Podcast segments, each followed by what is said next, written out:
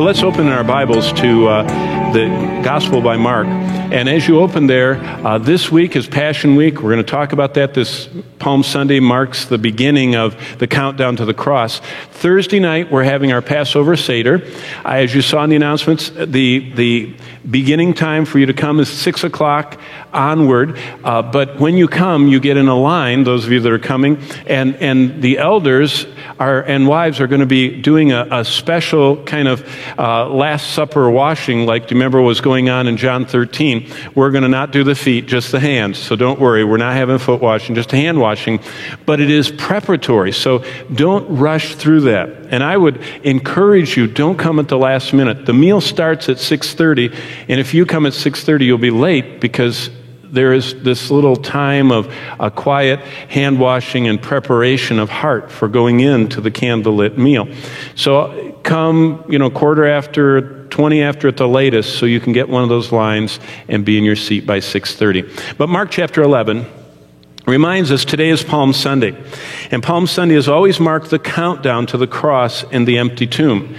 But that is the marking of the greatest event in the history of the universe. Do you remember the whole universe groans because of the curse and the fall and sin being unleashed into the universe? Not just earth, not just humans, the entire universe, it says in Romans chapter 8, is groaning, longing for the redemption. The kickoff of the redemption was this week, the greatest week in the history of the universe. The culmination will be when the Lord uh, finally uh, ends all evil and, and rights all wrongs. But that, that kickoff of the finale starts with this time of the cross and the empty tomb. But Palm Sunday also marks the start of Passion Week, the days of Christ's final earthly ministry. Now remember, there are 89 chapters in the Gospels Matthew, Mark, Luke, and John. More than a third of those four books, 30 chapters, is surrounding this week. In fact, if any of you don't have a plan for this week, uh, in these six days between now and next Sunday, you could uh, just by reading a few chapters every day, cover this week in the Bible. It's from Matthew 21 to the end, it's from Mark 11 to the end of Mark, it's from Luke 19 to the end of Luke, and it's from John 12 to the end of, of the Gospel by John. But those 30 chapters are all about this week, and they're all about Christ uh, coming. And, and by the way, Palm Sunday is one of the three great events that God tells us are his top events because before Palm Sunday, there's only one other event in Christ's life that all four of the Gospels record. Now, you know, if it's in all four, it's huge. Uh, all the important events are in the Gospels, but, but only those that are repeated in all four do we know God wants us to especially look at because he gives us four views of them. The first event that's in all four Gospels is not Christ's birth, that's only in two. The first event that's in all four Gospels is the feeding of the 5,000. The last event that's in all four Gospels is Christ's death, burial, and resurrection. The only other event that's in all four Gospels is right here, Palm Sunday. This is important to God. And this morning I want to show you why. In the week before Palm Sunday, Jesus launches the final of his signs. Remember, not Mark, but John's gospel is built around seven signs. It actually says that these signs are written, that you might believe, and there are seven of them successively, starting with the changing water into wine, and then uh, Jesus healing the nobleman's son, and then the man at the pool of Bethesda that, that was paralyzed, and, and all the way through. But, but the seventh sign happens just before Palm Sunday. You all know about it. It's Lazarus being raised from the dead. And so that event of Lazarus was causing people everywhere to talk about what had happened to Lazarus. Uh, he had been dead and buried for, John 11 tells us, for four days. Now, don't ever overlook details in the Bible. To the Jewish people, most of them were not believers. They, there were the few believers, but most of them were just cultural Jews. They were not earnest seekers of God. And so many of them had these superstitions eh, that weren't in the Bible. And one of the chief superstitions, old wives' tales, of the first century was that when a person died and their body was put into the grave, their, their spirit hovered over the corpse for three days. And the, the Spirit kind of hung around, checking how everybody was mourning and seeing if they really missed him and all that before they went into the afterlife. And those three days were a time that, that they acted in a special way of their mourning and everything. And then on the fourth day, the person was really dead. I mean, they were a goner. The spirit left. That was their superstition. So it says in John chapter 11, verse 39, that Jesus waited till the fourth day. Why? Because when he raised Lazarus from the dead, he wanted them to be sure that they all knew he was good and dead. And when Jesus raised him from the dead, it caused just this, this furor all around Jerusalem because Lazarus lived very close to Jerusalem. So that was the first event that kind of is leading us up to Mark 11. The second one, if you look, you're in Mark 11, back up to Mark 10, verse 46. That's the story of blind Bartimaeus. That's the second big event that led to Palm Sunday. Lazarus was in the week before, and, and Bartimaeus was the day before. And as Jesus is coming up the, one of the busiest roads of the ancient uh, Jerusalem world, it's the Jerusalem to Jericho corridor, heavily traveled as people would go up and down that road. There was a fixture that was always seen by the road. Verse 46 says, As they came out of Jericho, uh, there was a great multitude, and blind Bartimaeus, son of Timaeus, sat by the road begging. This man had been always sitting by that road. People just got used to him being there, and he was quite a vocal fella. And, and when he would hear people coming, he'd, he'd ask for money because he was totally supported by their gifts. Well, he had, you know, he also listened to what people talked about. And as the years of people going up and down that road had passed by, he had heard stories of this man who could, could feed people, who could walk on water, and who healed the lame, and who healed the lepers. And then he had heard that he was known also as one who had healed the blind. And so Bartimaeus started screaming, and, and look at verse 48 of chapter 10. Uh, the people warned him and said, Stop krazoing. I mean, he was screaming at the top of his voice, yelling for Jesus to have mercy on him. And of course, you know the story. Jesus heard his voice, paused, uh, called for him. He gets up blindly walking uh, toward Christ. Jesus heals him on the spot. And, and look what verse 52 says. At the end, immediately he received his sight, and look what happens. He followed Jesus on the road. So, so here is the normal crowd that followed Jesus. All the people have been fed and healed and everything. And then there was this new, bigger crowd that had heard about Lazarus. And now we've got this cheerleader. I, I mean, can you, do you think he got quiet all of a sudden? I mean, this guy was a, was loud, always used to calling out to people and asking for help.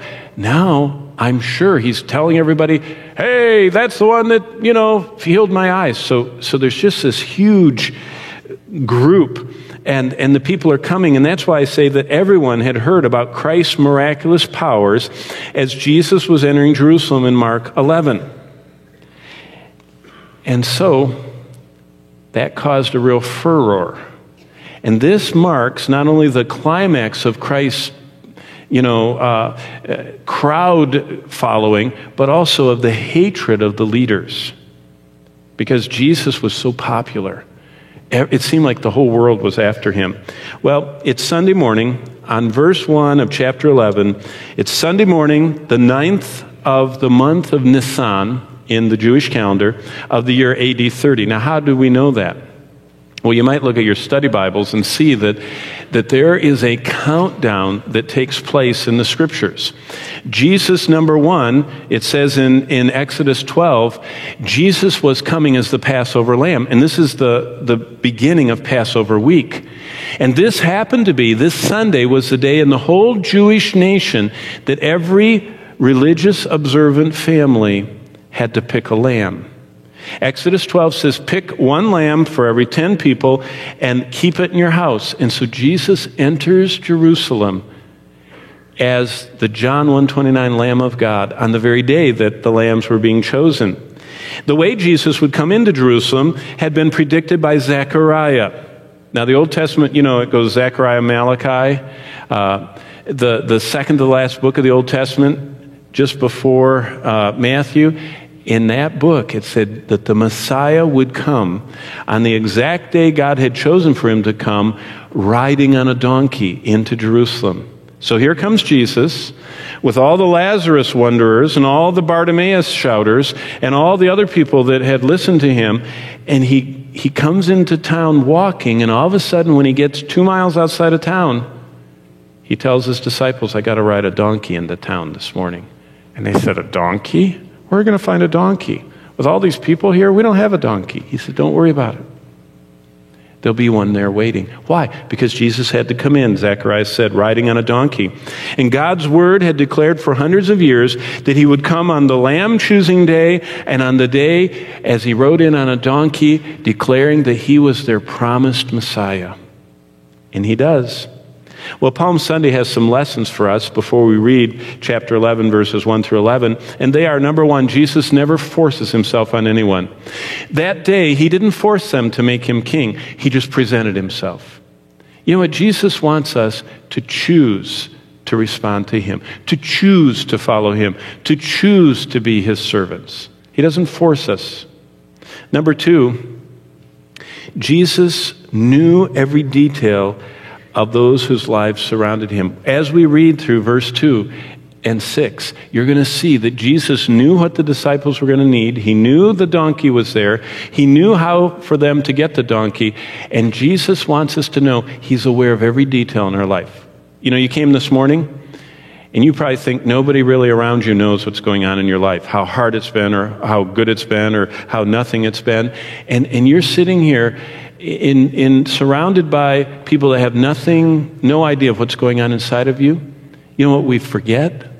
There's someone here that knows what's going on. They are intimately acquainted omnisciently with every detail surrounding our life. And Jesus told the disciples one thing just believe me enough to do what I tell you, and everything will be fine. And that's the message of Palm Sunday for us. We have to be like the disciples. We have to respond to Christ, He won't force us to. And our response is faith, saying, Lord, since you know all about my life, all I have to do is obey what you say, and I will find you providing everything I need. The last lesson we're going to see is, and, and you heard the choir singing about it, Jesus made an interesting comment on Palm Sunday. You know what he said? He said, I'm glad all of you people are screaming and yelling, Hosanna. Because if you weren't, he says, I deserve that praise. And if you don't give it to me, the rocks would. In fact, when we take people, we actually follow this road. And in June, we're going to be taking a group of people over to Israel, and we're going to come over the top of the Mount of Olives on the very same road. And as we're going down the road, I tell people, I say, if you see a little rock there, you ought to pick it up and get a rock that didn't cry out. They didn't have to because the people were praising God. But over the years, I've noticed there are hardly any rocks left because everyone tells them that and they've picked them all up. They're all gone by the road. But you know what the lesson is? God says, if you won't do what I want you to do, I'll find someone who will. See, he said, if you people won't praise me, the rocks will. You know, for us today, if you won't do what God has called you to do, he's going to find someone else to do it because his kingdom, his plan will be accomplished. And Palm Sunday is a little reminder. He doesn't force us, he knows everything we need. And if we won't do it, he'll find someone that will. And Palm Sunday should be a, a time when we say, You found someone that will. Me. I want to bow, obey, and do what you want. Well, Palm Sunday is the beginning of the greatest week in history. Ever since God flung the myriads of solar furnaces into place, and Satan rebelled against him. And as, as he promised that the Messiah would come, he came. And as all those countless voices are raised, Mark in chapter 11 gives us the account of Palm Sunday. And as we read these 11 verses, I hope that not only will you get a reminder of something you've heard all your life, Palm Sunday, but I hope the Jesus who doesn't force himself, the Jesus who knows every detail of our lives, and the Jesus that said, I deserve praise, and if you won't give it to me, I'll find someone that will. I hope that as we read these verses, all of us, in our hearts, begin that process of saying, God, I want to serve. I want you to provide. I will praise you. There's place in my life for you. Rome, or, uh, Mark chapter 11, verses 1 through 11. Let's stand together. You follow along. I'm going to read it, and then we'll pray. And here we go. Mark says this Now, when they drew near Jerusalem to Bethphage and Bethany at the Mount of Olives, he sent two of his disciples, and he said to them, Go into the village opposite you, and as soon as you've entered it, you will find a colt tied on which no one has sat. Loose it and bring it. Wow, that's quite a detail. Not just any donkey, a colt, and one that's never been ridden. Verse 3 And if anyone says to you, what are you Why are you doing this? Say, The Lord has need of it, and immediately he will send it here. Verse 4 So they went by the way and found the colt tied by the door outside the street, and they loosed it. But some of those who stood there said to them, What are you doing loosing that colt? Verse 6 And they spoke to them just as Jesus had commanded. So they let them go. Verse 7 And they brought the colt to Jesus and threw their clothes on it, and he sat on it. Verse 8 And many spread their clothes on the road, and others cut down leafy branches off the trees and spread them on the road. And those who went before and those who followed cried out, saying, Hosanna!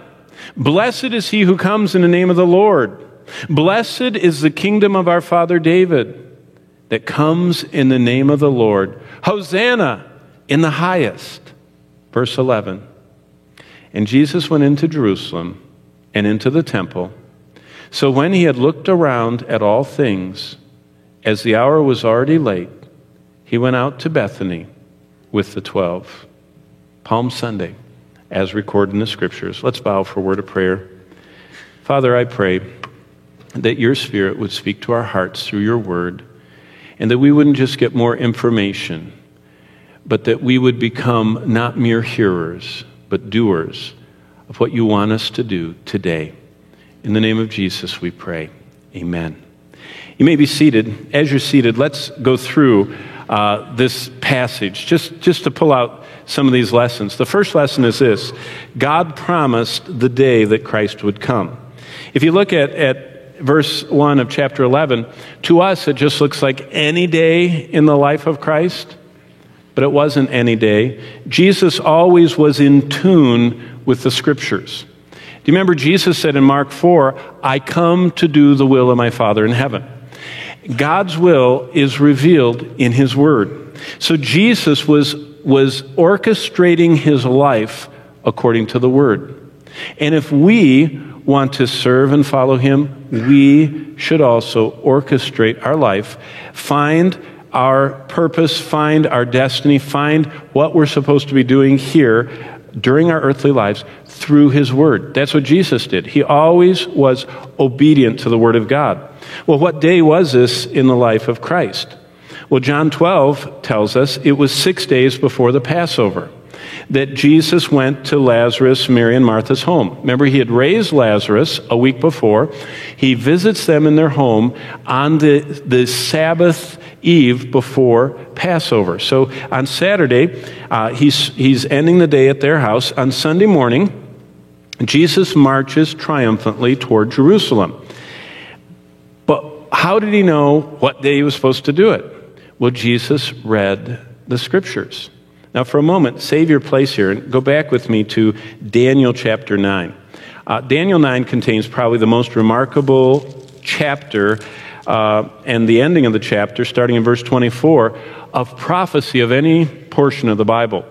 In fact, last week I was teaching for 30 some hours in Korea, and, and I showed them that the only place in the whole Bible that it says the tribulation is seven years long is right here. I mean, if you believe in the tribulation, it's only because God's word says that God has seven years left, and that's what we call the tribulation. But starting in verse 24, look what Jesus knew.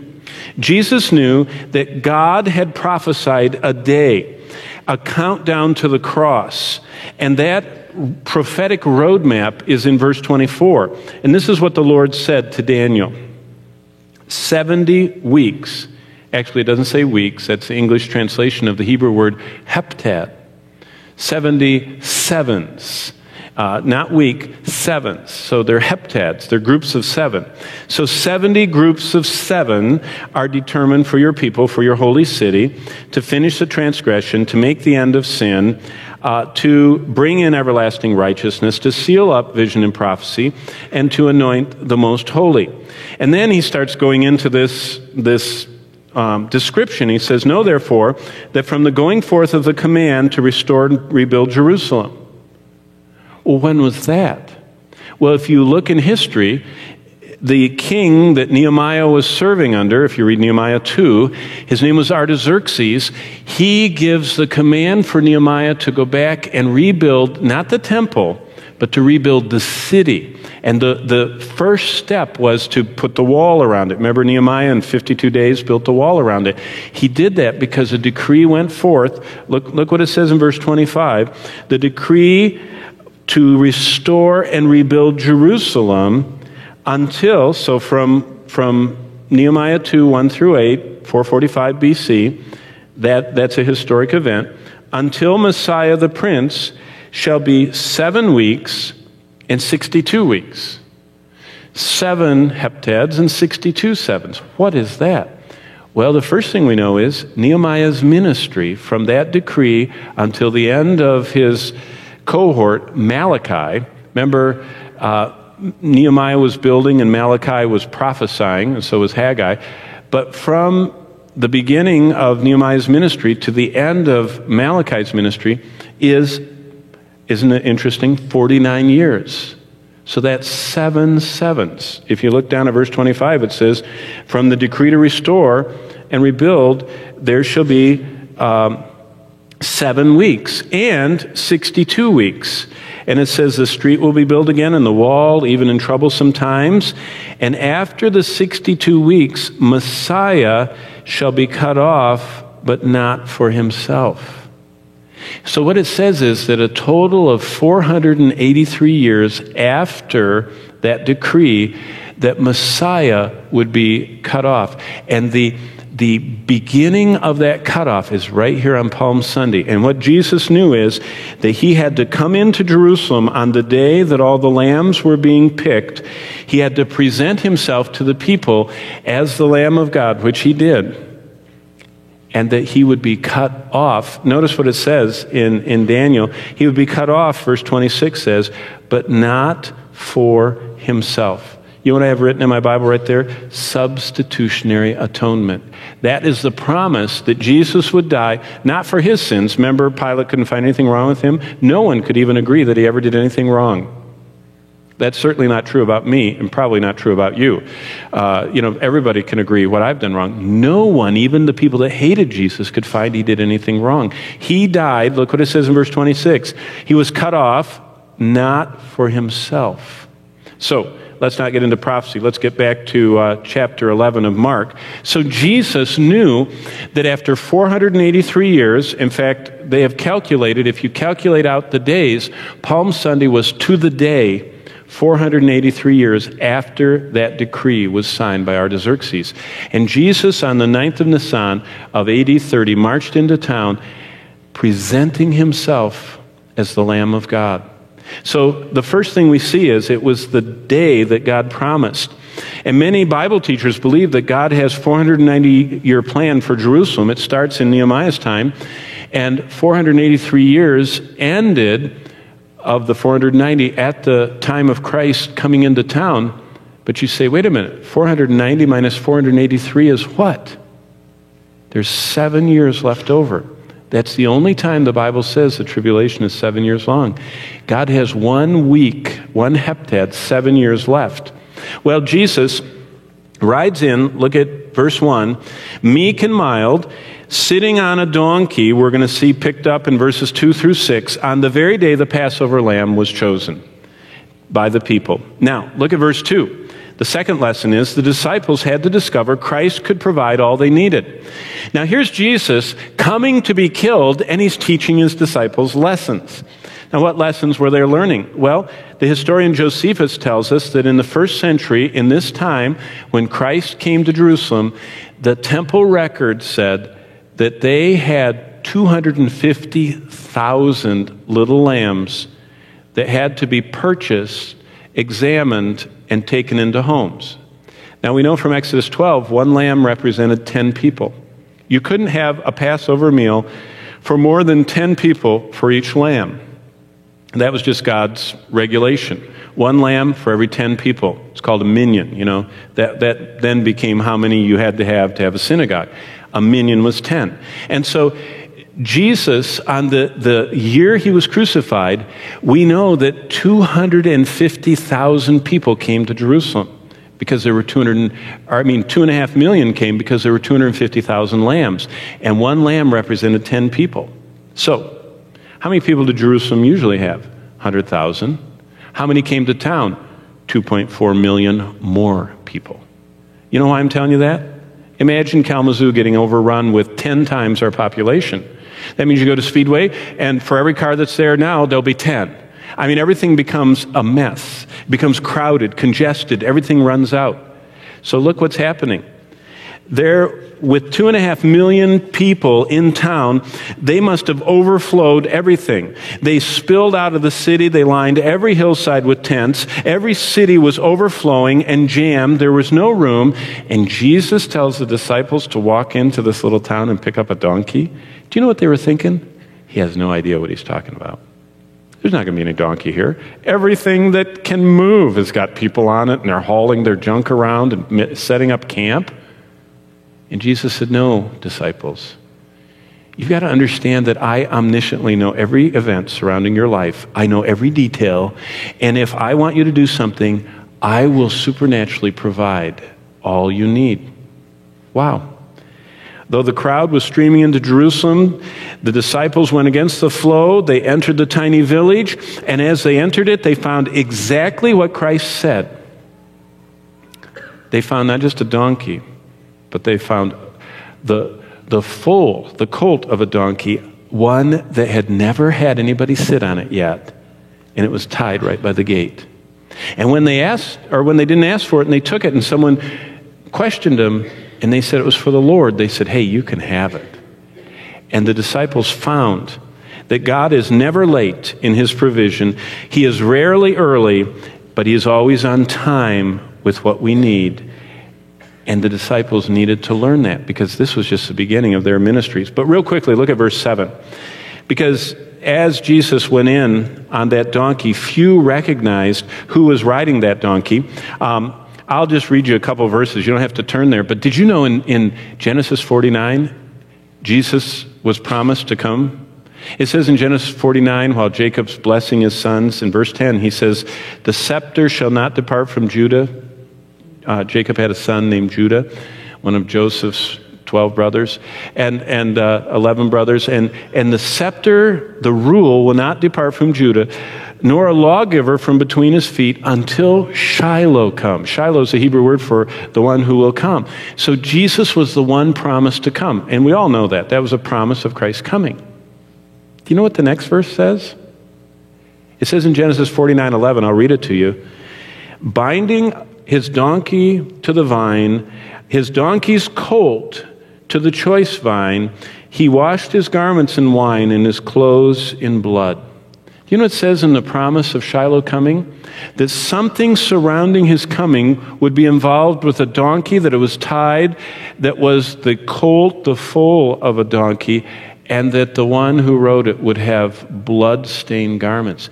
Even in Genesis, it was talking about this event that God was going to bring to pass. It got clearer by the time we get to Zechariah. That's Zechariah 9 9. It says this Rejoice, O daughter of Zion. Shout, O daughter of, of Jerusalem. Behold, your king is coming to you. He is just, having salvation. Now listen to this. He is lowly, riding on a donkey, on a colt, on the foal of a donkey. That was written 500 years before this day. God has every detail under control. And God said, if you want to know who the Messiah is, he's going to come in meek and lowly and humbly. He's going to be on a colt. The the foal of a donkey, and he's going to come in not like any other king you ever saw. He's going to come in meek and lowly.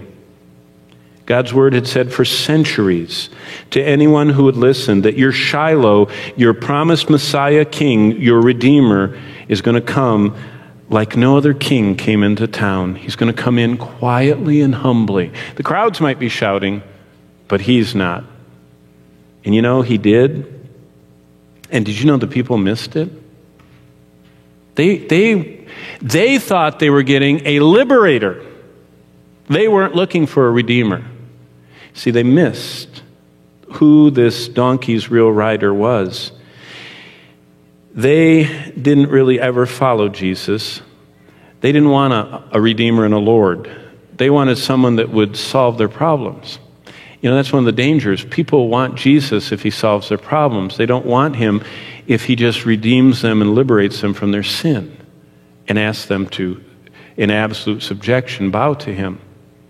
On Palm Sunday, the King of Kings comes quietly on a humble donkey as a sacrificial substitutionary Lamb of God, and he comes into Jerusalem, and the people didn't even recognize what was happening. They were overtaken with excitement, enthusiasm, but they didn't realize that he was coming as the Lamb of God to take away their sins. But notice what they do. Look at verse 8. I think this is fascinating. Look at this picture of their robes and their hosannas and these, these tree branches. This is a scene that pictures a future coming of Christ. Do you remember when you read Revelation 7? The same thing happens in 7. They all have their robes and they're shouting hosannas and they're, they're waving palm branches, but that's in heaven. You see, the ones that saw him as Redeemer are going to be in heaven seeing the real King. But the ones who only saw him for their own personal interests, four days later are going to say, the same mouths that said, Hosanna, are going to say, kill him. See, they're so shallow in their commitment because they didn't know who he was. It's amazing. We call this the triumphal entry. It sounds triumphal to us, but can you imagine what the Romans thought? I mean, the people must sing, This is the triumphal entry of the Messiah. And the Romans looking down over the walls, to them, this was no triumph. Did you know a triumph in Rome for a Roman general to have a triumphal entry? They used to do that in Rome. The general had to have killed 5,000 minimum enemies, and he had to ride on a gold, solid gold chariot, and they had to burn incense so that he entered the city in a cloud of smoke. That was a triumphal entry. This peasant on a baby donkey, sitting on dirty clothes, that's your triumphal entry? See, the Romans said, This is no king. But if you think about it, do you know what Acts chapter 4 says? Do you remember what happened after the cross? In Acts 2, we have 3,000 saved. And in Acts 4, we have 5,000 saved. So, literally, this, this king that no one realized who he was, he doesn't conquer 5,000, he conquers 8,000. And the number has kept going ever since. You, see, you understand, they didn't understand who he was. Christ's triumph was a victory of love over hatred, of truth over error, of life over death. But Jesus, the King of kings and Lord of lords, came so quietly that he was overlooked and the people turned away from him. Well, there's one detail Mark leaves out. It's the depths of Christ's sorrow. And I want you to turn over to Luke because uh, I want to end with this. It's in what our choir was singing. Uh, it's about the, the rocks crying out. That whole passage is in Luke. Um, in verse 40, Jesus said, if, if you guys didn't praise me, Luke 19 40, I tell you that the if you kept silent, the rocks would cry out.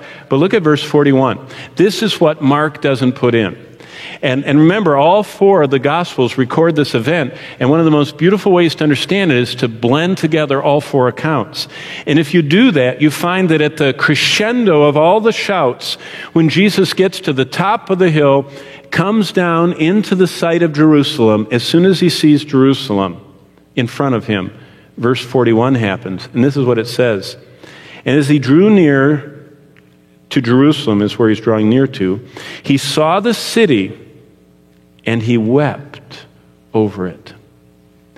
Boy, that was a downer for all those hosannas. I mean, did you know that's how come I think he was able to enter the city on his own? Remember, it said that he, in Mark, it says he walked in and looked at the temple. How could he have done that with thousands of people screaming and yelling and throwing their clothes, their dirty clothes all over him? It's because he dampened the party right here with his tears. I mean, they're all shouting, and all of a sudden people are starting to nudge it. Says, Look at him. Look what he's doing. And there's Jesus, just tears running down his face, weeping. And then he doesn't stop with that. He starts this dirge. And he says in verse 42, and, and, the way he says this, if you read it, he says, Doom and destruction are coming to you. And, and he just rained on the parade. And they just kind of melted away, all the people, because they aren't there in the temple with him when he walks in, Mark says. And what happens is Jesus is sorrowing. He's in the depths of sorrow. Suddenly, over the excited chants of the throng, Christ stops. And as the city comes into view, a loud lament throbs from Christ as he weeps over the city. And what did he weep over? Well, I think it's the same thing he weeps over today. Jesus was weeping over the shallowness of their commitment. Jesus already knew that the same thousands that were screaming for him to save them would be screaming on Friday to kill him. You say, Boy, I'm glad we're not like that. Well, you know what Jesus also saw? He saw a church called Ephesus that would be screaming that they loved the Lord, and he would come to them sorrowfully and say, But you've left your first love. You don't really love me more than your job or your gadgets or your money or your schedule. You just love me in word, not in deed. You know, Jesus not only saw shallowness in them, he saw in his church. See, there's a message for us. Revelation 2 says there's shallowness that some of us that most loudly proclaim we love the Lord don't have a moment for Him in our lives, our everyday lives. He's crowded out. Another thing Jesus wept over was the fact that they were so easily blinded by their spiritual devotion. Remember, these people thought that, that they were praising God with their hosannas, but but they were blinded to who he was. What they should have done is fallen on their knees and faces in front of him and begged him to forgive them, but they didn't. They wanted him to save them from their troubles, the Romans, their taxes. You say, Boy, I'm glad us Christians aren't like that. Laodicea, remember them? They were rich, increased in goods, and didn't realize that they were spiritually poor they didn't really have the treasures in Christ that were offered. They were naked. They weren't wearing the, the, the righteous acts of the saints, and they were blind. They didn't see what God was doing. The church was blinded by materialism. It's not just the first century's Palm Sunday people, it's us to this day. We're still shallow and superficial. I mean, if we lived the words we just sang 24 7, Kalamazoo would have a revival. If all of us lived the passion of our hearts that we just were singing, see, we say a lot more than we do. And Jesus wept for that. We're blinded to his plan. But you know, the, the other message that I see here is Jesus said, if, if you don't do something for me, the rocks will. You know what? Jesus is not going to be thwarted if you and I don't do his plan. He'll find someone else to do it. Did you know right now America has descended from being the mission powerhouse of the world? We were, we're not anymore. I'll tell you who is. It's that side of the world where I was. Those people have no thoughts except those churches are all talking about what part of the world they can go to. There are going to be missionaries. They're going to go to every corner of China. They're going to go to every part of India. We're worried about our 401ks becoming 301ks and 201ks and 101ks, and they don't even want a K. They want to give their lives for Christ. The Lord says, if you don't cry out for me, I'll find someone that will. That's the message, sobering message of Palm Sunday. Well, I think that the response that we should give to Christ is He says, I won't force you to bow to me. You know what we should say? You don't have to. I'll bow. Jesus says, I, I want to provide every need in your life. I know what you need before you even ask. We should say, I trust you. You show me the path. And Jesus said, Hey, if you don't do my will, I'm going to get the rocks to do it. And say, Whoa, don't take the rocks, take me. I want to do your will. And I'd like to join the Palm Sunday song that they were singing with a song. If you close your Bibles and grab your hymn books, this is, I found a song last night. I sprung it on Mark this morning, and he changed the whole program that we could do this. Number 328. And this is usually thought of as a Christmas song. But you know what? It's a Palm Sunday song, too. Because Jesus wants room in our lives today. So once you find 328, let's all stand. And what we're going to do is we're going to sing two stanzas of this, and then I want to explain something to you. Every Sunday, at the end of the service, the elders all line up. Why do they all line up? For two reasons. One is if you have an immediate need to pray with someone, you can come right now at, at the end of the service after I pray and come up and talk to one of them. That's why they're here because they're shepherds. Did you know the, the word elder, uh, presbyteros, is also the word poimen, which is the word pastor. It's also the word episkopos, which is overseer. Every overseer is also an elder who is a pastor. A pastor shepherds. Elders are shepherds. They stand here to shepherd you, but it's not just, they only don't just shepherd in front of the church. If you see them in the life group or in the hallway, they're on call. They're kind of like a doctor with a pager. They are ready to shepherd. If you see them at Meijer's, they're still an elder, and you can still talk to them about the Lord. We want you to know who they are so that we can shepherd you. Now, next Sunday, they're not going to stand in front. Do you know why? Next Sunday, they're going to be in the fellowship center. And next Sunday, when I give the invitation, I hope you'll bring some of your friends and relatives and neighbors that you've just been dying to have them come to Christ, because I'm going to preach the resurrection and the gospel, and I'm going to give an invitation. And what I'm going to say is if you would like to know Christ personally, they're a group of men and women. We've got this whole crew. Our evangelists have all volunteered. And they're all going to be in the, the family, or I mean, the fellowship center out there. And they're going to have packets and verses, and they're going to be praying and if you take anybody to that doorway, they're going to meet you there and say, How can I help you? And they'll take your friend and share the gospel and lead them to the Lord if they're ready. So that's when the elders aren't here next week. They're there. But when they come this week, that's why they're here. Let's sing and make this song our response to the Lord and say, especially when we get, we're going to sing the first and then the fourth stanza, there's room in my heart for you. I want you to find in my life room. Let's sing this to him.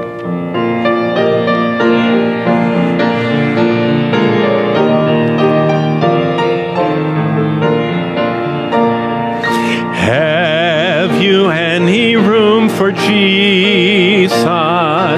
He who bore your load of sin as he knocks and asks admit salvation. Sinner, will you let him in? Room for Jesus, King of glory. Hasten now, his word obey. Swing the heart's door widely open. Bid him enter while you may last stanza. Room and time now give to Jesus. Soon will pass God's day of grace. Soon your heart left cold and silent, and your Savior's pleading cease. Room for Jesus, King of glory. Hasten now his word obey. Swing the heart's door widely open. Bid him enter while you may. We're We're going to bow for a word of prayer. The elders are going to be at the front. When I get done praying, Bonnie and I are in the visitors' reception this Sunday. Uh, if you're new, come visit us there. If you have a need, come and let the elders uh, minister to your hearts. Let's bow together in prayer. Father in heaven, I pray on this Palm Sunday that we won't miss the offer you have given us to bow before you and say, You are the Lamb who died as substitute for my sin. And because of that, you know every detail of my life. And you want me to let you provide in our lives so that we know that you're God. When you provide for us, we see that you're real and that you do know intimately every detail of our life, and it affirms and confirms our faith. But Lord, may we remember that if we don't humbly bow, submit, obey, and follow you, that you'll find someone who will. And we'll miss the opportunity of the greatest, the greatest thrill in life to be your slave, doing your will, accomplishing eternal good in our brief little temporal lives. I pray that you'd stir our hearts to be busy about what will last forever, and that this Palm Sunday would be a beginning, a renewal of that kind of life with room for God in every moment throughout each day. So do your work. Uh, bring to yourself those who you may. May each believer here surrender more completely to you and we'll pray uh, for great blessing as we come before you at your table tonight and celebrate this week of passion. In the precious name of Jesus, we pray. And all of God's people said, Amen. God bless you as you go.